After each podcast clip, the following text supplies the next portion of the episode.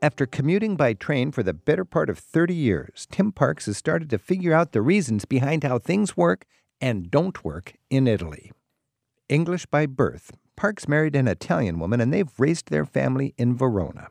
His latest book follows up on his bestsellers from the 1990s, in which he describes getting acquainted with the everyday frustrations of daily life in Italy. Parks also writes fiction, and his book Europa was nominated for a Booker Prize in 1997. He also translates Italian literature into English and teaches at a university in Milan. His latest book continues his affectionate examination of his adopted homeland, and it's called Italian Ways On and Off the Rails from Milan to Palermo. Tim Parks, welcome to Travel with Rick Steves. Well, thanks for inviting me. Thanks. The foundation of your book is we can learn about Italian culture from the train system. How so? Well, more or less everything. Some people have even suggested you could tell the whole history of modern Italy uh, through the rail system. I guess the truth about myself is that I've traveled on Italian rail for the last 30 years, partly as a commuter from Verona to Milan, uh, which is about an hour and a half commute, and then all over the country. And more and more uh, being aware of how they fix the ticketing system, how the whole policy of rail development is political rather than commercial it gives you a sense the the way people are moving on the train, the way you can get a sense of people belonging in first class, second class, slow trains, fast trains.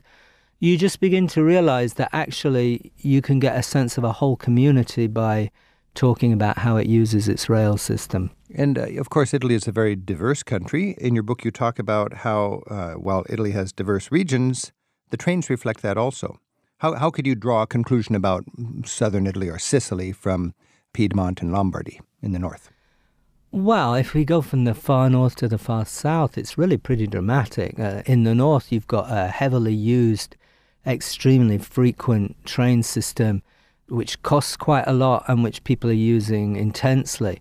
If you go down to Calabria, you've got tiny two carriage vehicles trundling along with uh, diesel powered often with funds from the European community to make the stations halfway bearable mm-hmm. uh, and almost nobody traveling on them. So uh, if you go to Sicily, you find that often there simply aren't railways where you thought they should be, or they're not running on a Sunday at all. I mean, the railways, in a certain sense, indicate the presence of the state and the extent to which the region is really linked into a national community if such a thing exists in Italy. Okay. And, and the south is, is clearly um, is clearly slightly left out it's in that out, regard. Yeah. yeah. So up in the north, you've got that Germanic blood in, in Lombardy, and, and you have that Germanic intensity of the train system and efficiency. Down in the south, it's been kind of for historical reasons, kind of a basket case economically and, and relatively chaotic and underdeveloped. And consequently, you've got a subsidized train system that might not even fit the needs of the community. Well, I'd be very careful on a lot of those declarations. I don't find the North really particularly Germanic at all, but certainly very efficient. Even in the north, the train system is simply vastly subsidized. I mean, tickets cost less than half what they cost in Germany, and season tickets probably cost about one tenth of what they would cost in Germany. Huh. Um, the South is is a basket case economically, particularly since it was run by the North uh, since about 1860. Before that, the, the South was definitely not a basket case economically, and was very largely destroyed by by the way the North took it over. Unification around 1870 or something was actually not good for the South then. It was just going from one colonial overlord to another.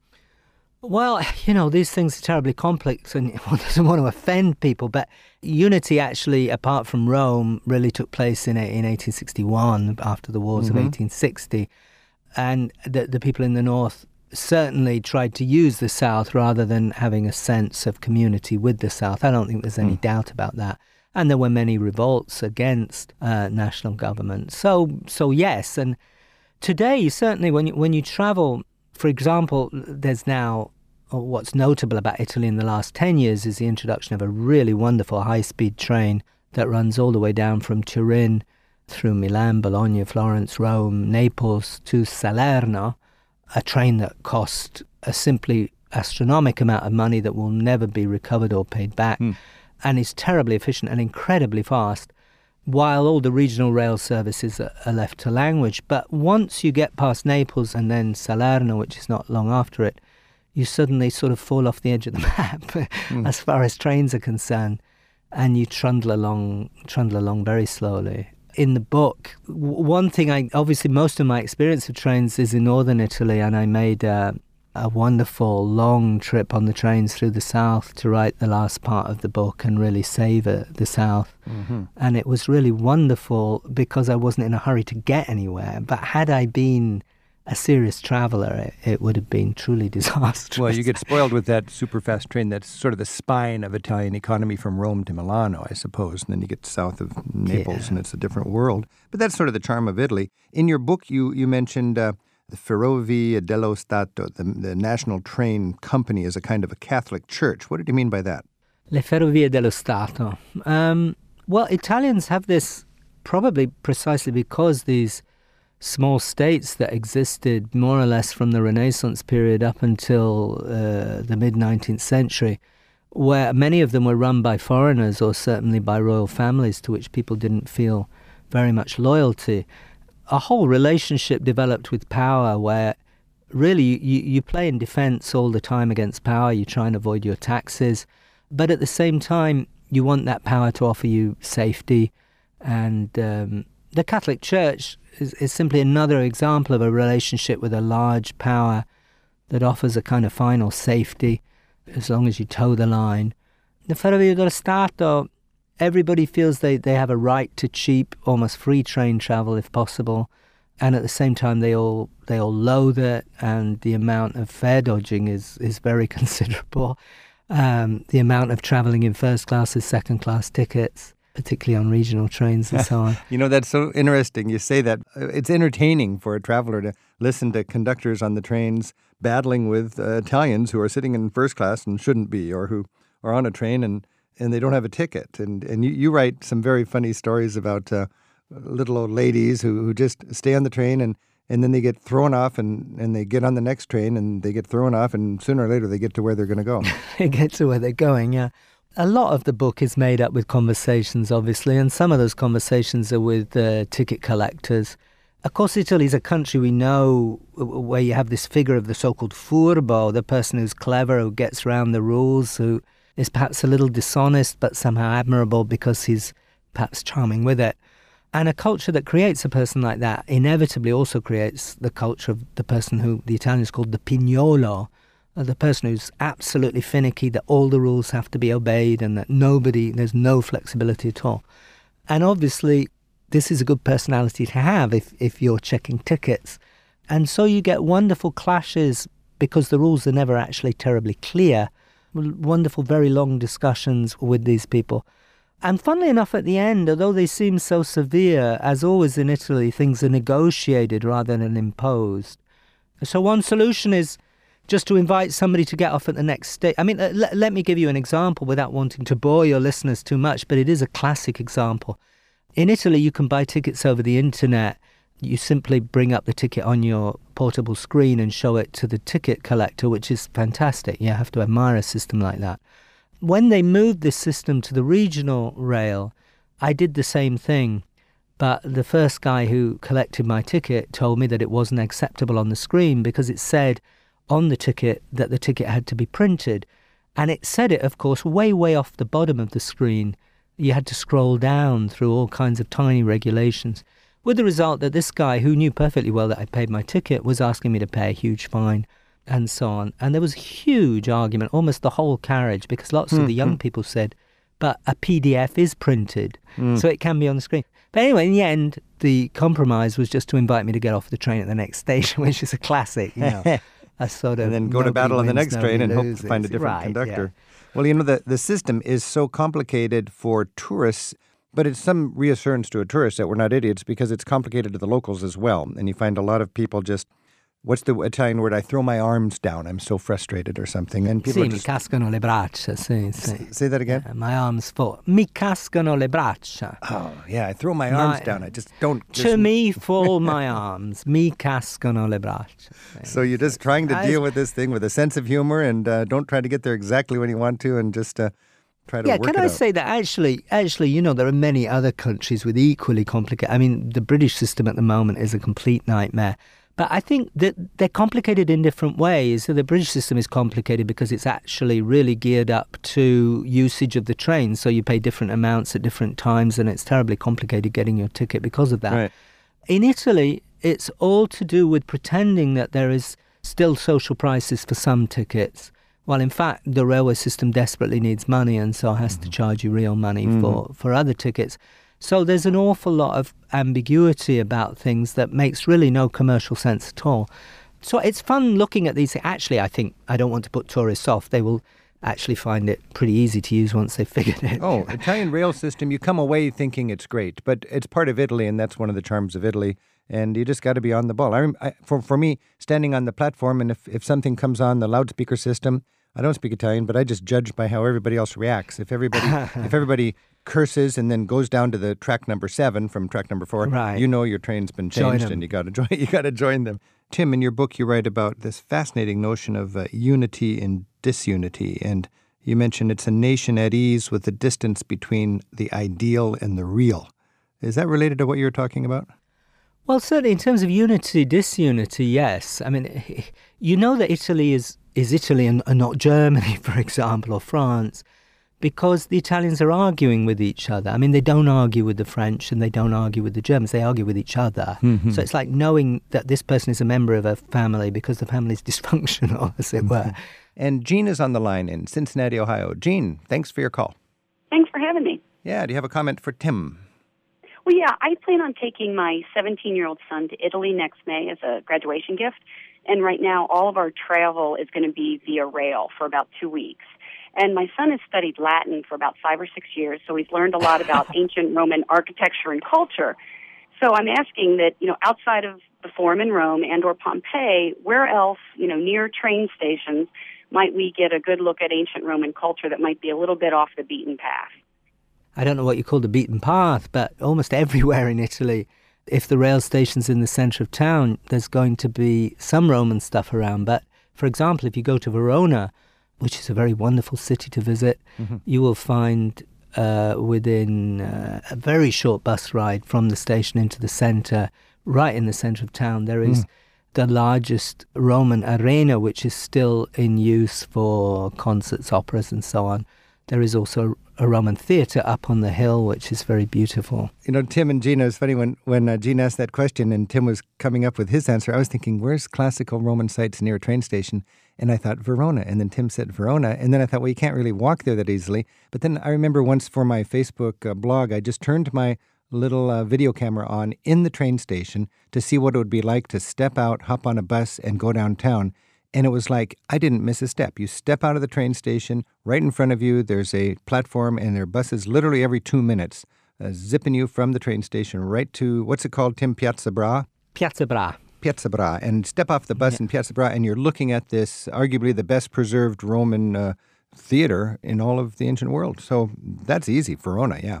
Yeah, it's a vast amphitheatre worth visiting. But also, Verona has a river which goes in a in a meander through the city with steep hills on the northern side, and there is a Roman theatre on the side of the hill which is still used hmm. For concerts and also theatre Mm, people love productions. that. It's wonderful. The city's full of Roman ruins, Yeah. as indeed is almost any Italian city. Oh, How about inevitably. Aosta? Aosta is called the Rome of the North or something like that, isn't it? It's a little town. Nobody goes there. You can get there by train north of Milano, A O S T A. And its nickname is something like the Little Rome. And there's plenty of Roman sites up there that are truly off the beaten path. Gene, thanks for your call. Thank you very much. And John's on the line in Jersey City, New Jersey. John, thanks for your call. Thanks for having me. Yeah. Comment on Italian train experiences for you. Uh, we were traveling to Rome from southern Italy, and when we got into Napoli, we were delayed at the train station, and we were in a car with uh, a few other uh, Italians who spoke no English, and they all just kind of shrugged their shoulders and threw their hands up, indicating, This is Italy, this is the train, you just kind of roll with it. And then uh, after about 20, 30 minutes, the train started rolling backwards. So we were rerouted to a different track, and our five hour trip took more than 10 hours by the time all was said and done. As it turned out, uh, we didn't find out until we were in Rome that it was the largest rainstorm that they had had in over a generation.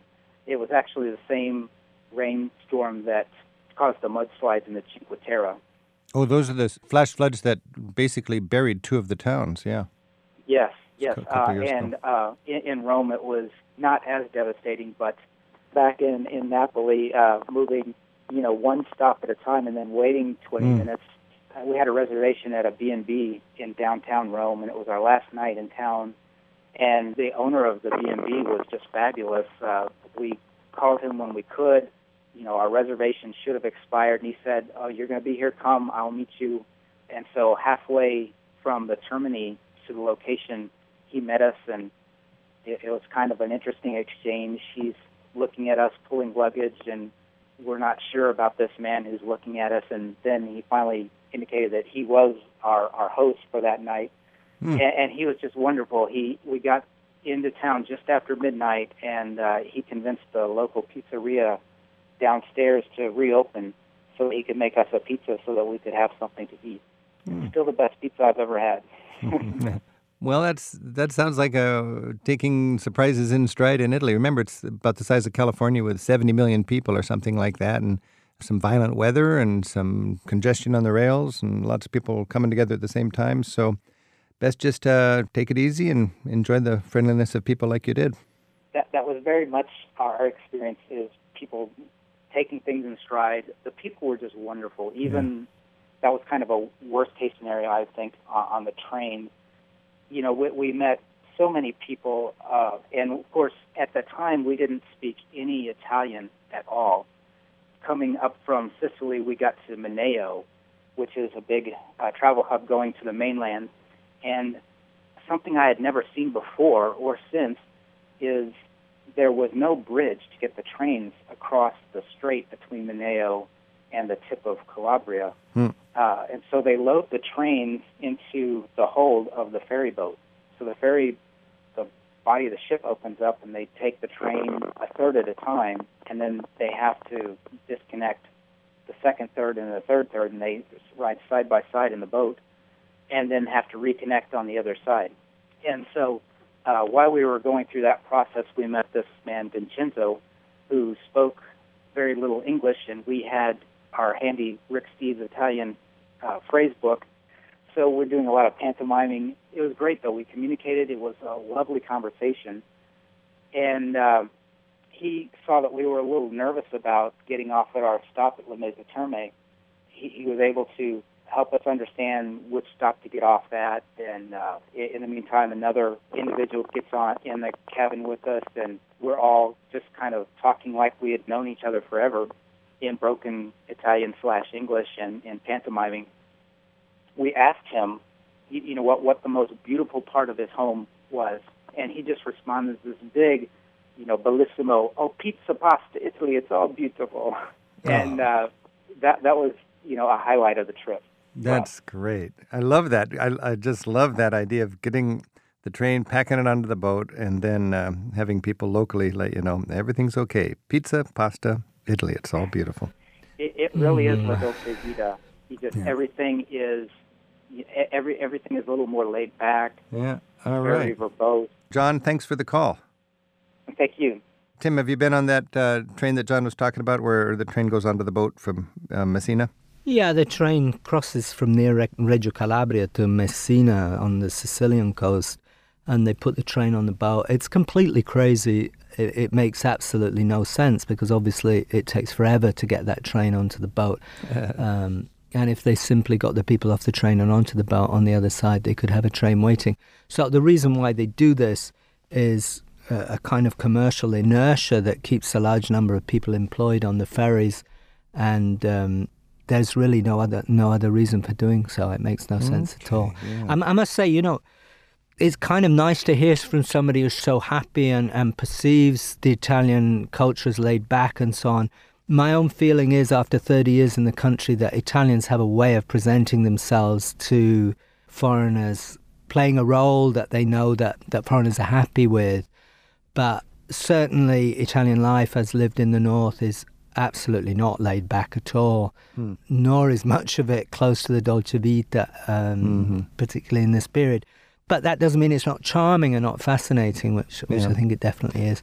Well, there is that divide. I mean, you know, they say for every uh, church in Rome, there's a bank in Milano. And uh, I, I just find Milan is a high powered place people are power lunches and walking around quickly, and it's it, it, it's not your your Dolce Vita, that's for sure. No, the South is much slower. I mean, people yeah. actually w- deliberately walk slowly in the South.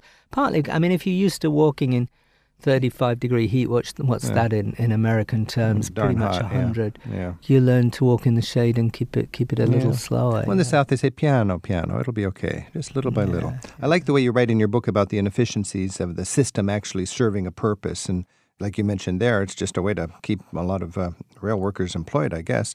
Our phone number is 877 333 7425. And Carol's on the line in Pittsburgh, Pennsylvania. Hi, Carol. Thanks for your call. Hi. Um, I also had the experience of uh, taking the night train. I actually went to Sicily because I wanted to take the train before they put the bridge in. Oh, yeah. And uh, so I took a night train and I got on at Palermo. And then a group came on at Messina who were people who commuted, and they were really sweet. They could see that I was a foreigner. I did have a tiny bit of uh, Italian from having worked on Pimsleur before I went, but um, not too much. And so they knew that I wanted to go up. So when when the train started doing the backing on, backing back and forth, this was maybe 11:30 or something. They all went up on deck and then they were really, they took me up with them. And then the women wanted to go back down and go to bed because they were actually on their way to work the next morning. They do this every week. But I never thought to ask them what kind of jobs they had that would take them to Rome every week. They go on Sunday night and then they come back during the day on Friday and are with their families on the weekend. I did say to the man, you know, basically, it must be hard to have to go to Rome every week and he was kind of like, well, that's where the jobs are.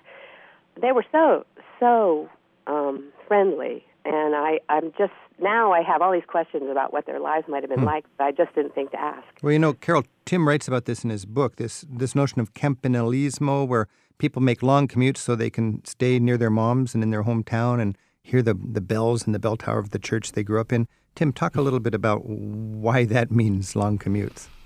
Well, all over Italy, people are commuting impossible distances uh, for the week. At the university where I work in, uh, many of my colleagues live in Rome and, and commute up from Rome for the week, mm. um, or even further afield. Uh, one of them lives in Palermo, in fact. Uh, obviously, they, they use the plane.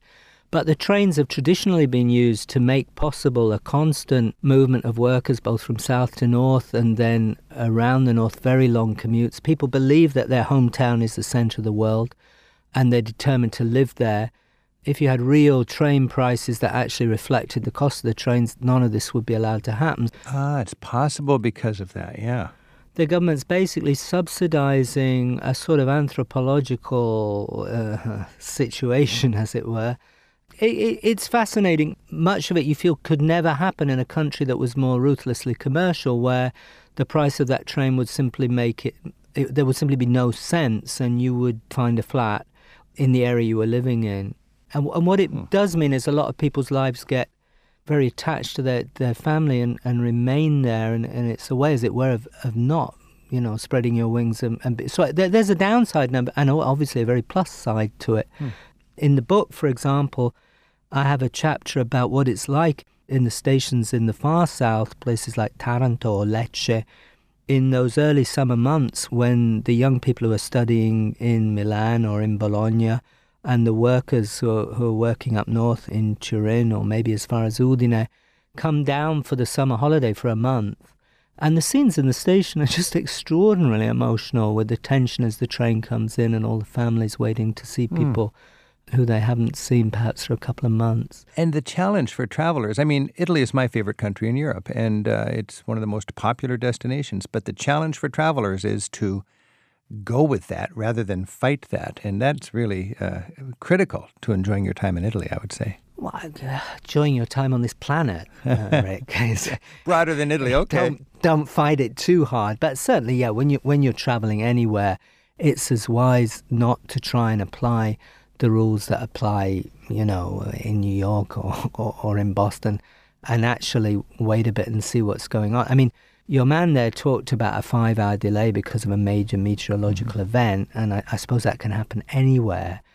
But in the book, I talk about a series of delays that went on for more than a month or more, where the train would just stop in empty fields and you'd hear the mooing of cows. Mm-hmm. Finally, I discovered that there was a, a farmers' protest and they were blocking the line with cows and they would basically block the line for half an hour and then release the train. Mm. And that was because this had been agreed with the police. So the police, rather than clearing them, made an agreement with them that they could block each train for half an hour. Mm. Okay, and you would see them sitting in the fields together, drinking wine together while the train was stopped. I mean, it, it was quite extraordinary. And it's pointless fighting it. You just have to think, okay, we'll just have to wait until this farmer's protest We're all in this together. I think it was about two months, and uh, two yeah. months every day. Carol, thanks for your call. It's fascinating, isn't it? Yeah. Okay, happy travels. I'm Rick Steves. This is Travel with Rick Steves. We've been talking with Tim Parks, and Tim has spent a lifetime on the trains in Italy. I think three decades commuting all over, enjoying Italy by the rails. He's written a fascinating book, an insightful book called Italian Ways On and Off the Rails from Milan to Palermo. Tim, you dedicate your book to all those who love to read on trains. I just thought that was kind of curious. Why did you dedicate the book to those who like to read on trains? Well, uh, I read a lot. You know, I, w- I work in a university, I, I teach translation and literature, I write, and I read an enormous amount. And I'm having commuted regularly a long commute of a couple of hours on trains. I discover, as I think back on it, that most of the important books I've read, I've read on trains. And I think trains are wonderfully conducive to reading that sense of of a moment that's suspended from your normal busy life. A bit less so now, obviously, with being able to get on the net on trains and yeah. work. But I think there's something wonderfully, as it was, yes, suspended, and um, mm-hmm. there's a freedom to read and feel that there's no TV to watch and so on yeah. and so forth. And if the cows are blocking the train for half an hour, just read on. You can read a little more. In fact, my own feeling my own feeling about high speed trains, for example, is that really the idea of high speed trains was that the time people spend on trains is wasted. This is a terrible mistake. The time people that spend on trains, if the train is a nice train and you have a seat on it, is not wasted at all. Um, it's full with reading, and of course now you can fill it with work as well if you want. Yeah. So um, yeah, I'm quite happy sometimes to get a slower train and, and have a bit more time to read. And there have been times when even a delay was welcome. Yeah there's some real wisdom there, and there's some real wisdom in your book, Italian Ways. Tim Parks, thanks for joining us. Thanks, Rick. Rick Steves teaches smart travel to Italy and beyond. At ricksteves.com, you'll find an archive of interviews from his radio show, free audio tours of Italy's top sites, a monthly travel newsletter, and a world of information to help you turn your travel dreams into smooth and affordable reality. To gear up for your next Italian adventure, begin your trip at ricksteves.com.